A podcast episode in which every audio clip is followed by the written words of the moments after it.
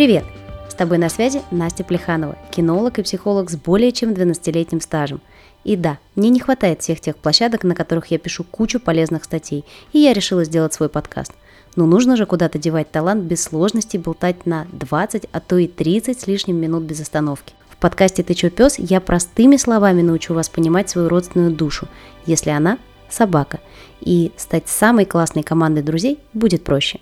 Оставайтесь, впереди столько всего интересного. За годы моей практики часто ко мне обращались люди, которые по тем или иным причинам боялись оставить своего питомца одного дома или в квартире. И если собрать топ этих причин, то получается следующее. Первое, собака что-то сломает или погрызет.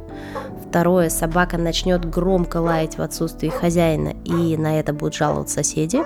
И третье, собака съест что-то небезопасное, и ей станет плохо. Но если отстраниться от э, пресловутых соседей, сломанной мебели, то все-таки главная причина кроется в другом. Питомец остается дома один, и для него это порой небезопасно. Он может съесть что-то инородное, что вызовет проблемы с желудочно-кишечным трактом, и это будет необходимо лечить. Таких случаях я всегда предлагаю владельцам несколько способов решения проблемы. Самый простой и несколько других, посложнее.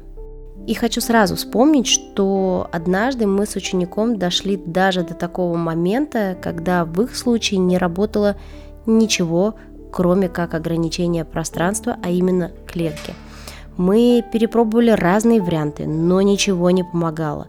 Это была активная собака-подросток э, породы КДБО, которой всегда было мало активности. Но, возможно, люди просто физически не могли осилить крупную собаку и дать ей необходимый уровень физической активности.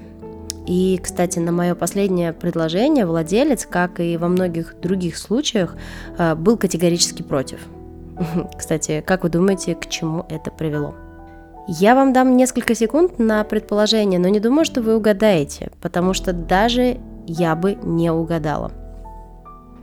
В назначенный день и время я приезжаю к ребятам на занятия, и э, в самом начале мы понимаем, что с собакой что-то не так.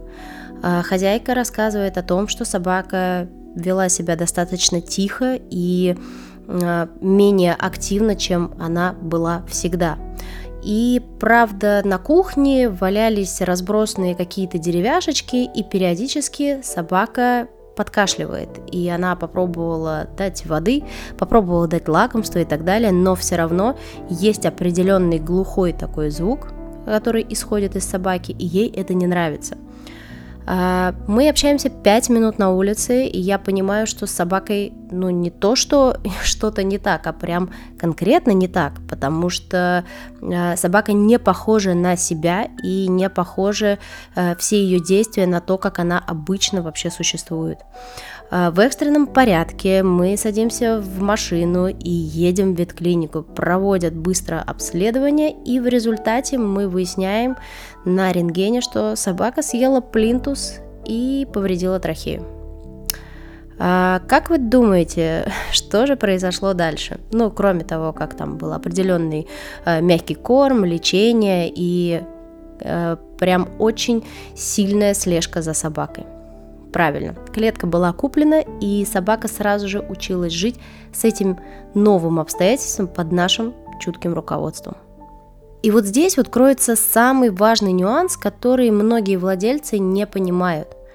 Определенно наступит момент, когда вы не сможете взять собаку с собой и придется ее оставить одну дома. Поэтому крайне важно сделать ее пребывание во время нашего отсутствия безопасным и комфортным. То есть мы словно даем понять своему питомцу, не переживай, да, я сейчас ухожу, и меня не будет какое-то время рядом, но ты просто отдыхай спокойно, я скоро вернусь, и ничего страшного не случится. Да, хочется отдельно заметить, что человек, э, когда завел собаку, э, работал удаленно, и у нее была возможность э, находиться с собакой практически 24 на 7. Да, были какие-то кратковременные уходы в магазин и поездки к родственникам, но она достаточно часто проводила время с собакой.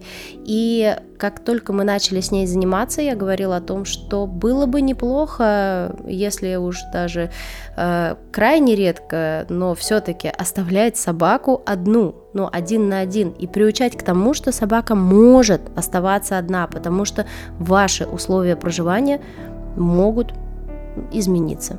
Как вы видите, так и произошло, когда она вышла на работу, и собака съела все-таки этот несчастный плинтус. Но как же донести это собаке и все ли вообще так просто? Не совсем. Когда вы приняли решение, о том, что ваши действия теперь будут другие, и собака должна по-другому себя чувствовать, ощущать и находиться дома, начинается как раз планомерная и кропотливая работа. Во-первых, важно следить за тем, чтобы во время прогулок и занятий ваша собака была хорошо умотана, как я часто говорю, умственно и физически – потому что только по-правильному уставшая и неперегруженная собака дома может оставаться без хозяина совершенно спокойно. Поверьте, у нее просто не будет сил и желания делать что-то плохое. В ином случае ваша собака не будет на базовом уровне удовлетворять свои какие-то потребности. Ведь вы понимаете, наши собаки намного проще, чем мы. У них нет желания напакостить или сделать что-то на зло. Только мы, люди, можем построить, извините меня, хитрожопный план, если чем-то недовольны. Ну, правда. Вот правда и по-другому никак. Во-вторых, мы запасаемся терпением, так как и вам, и собаке нужно время, чтобы научиться жить в новых обстоятельствах. И тут мы уже смотрим, а нужное ли количество нагрузки мы даем? Может быть, мы ее слишком много даем или недостаточно?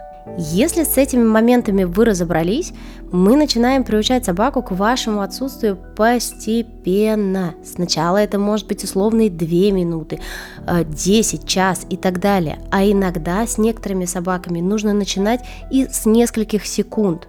Сразу же вспоминаем, что привыкание не случится за один раз, и работаем над новой привычкой мы не один раз и даже не пять, а постепенно маленькими шажочками.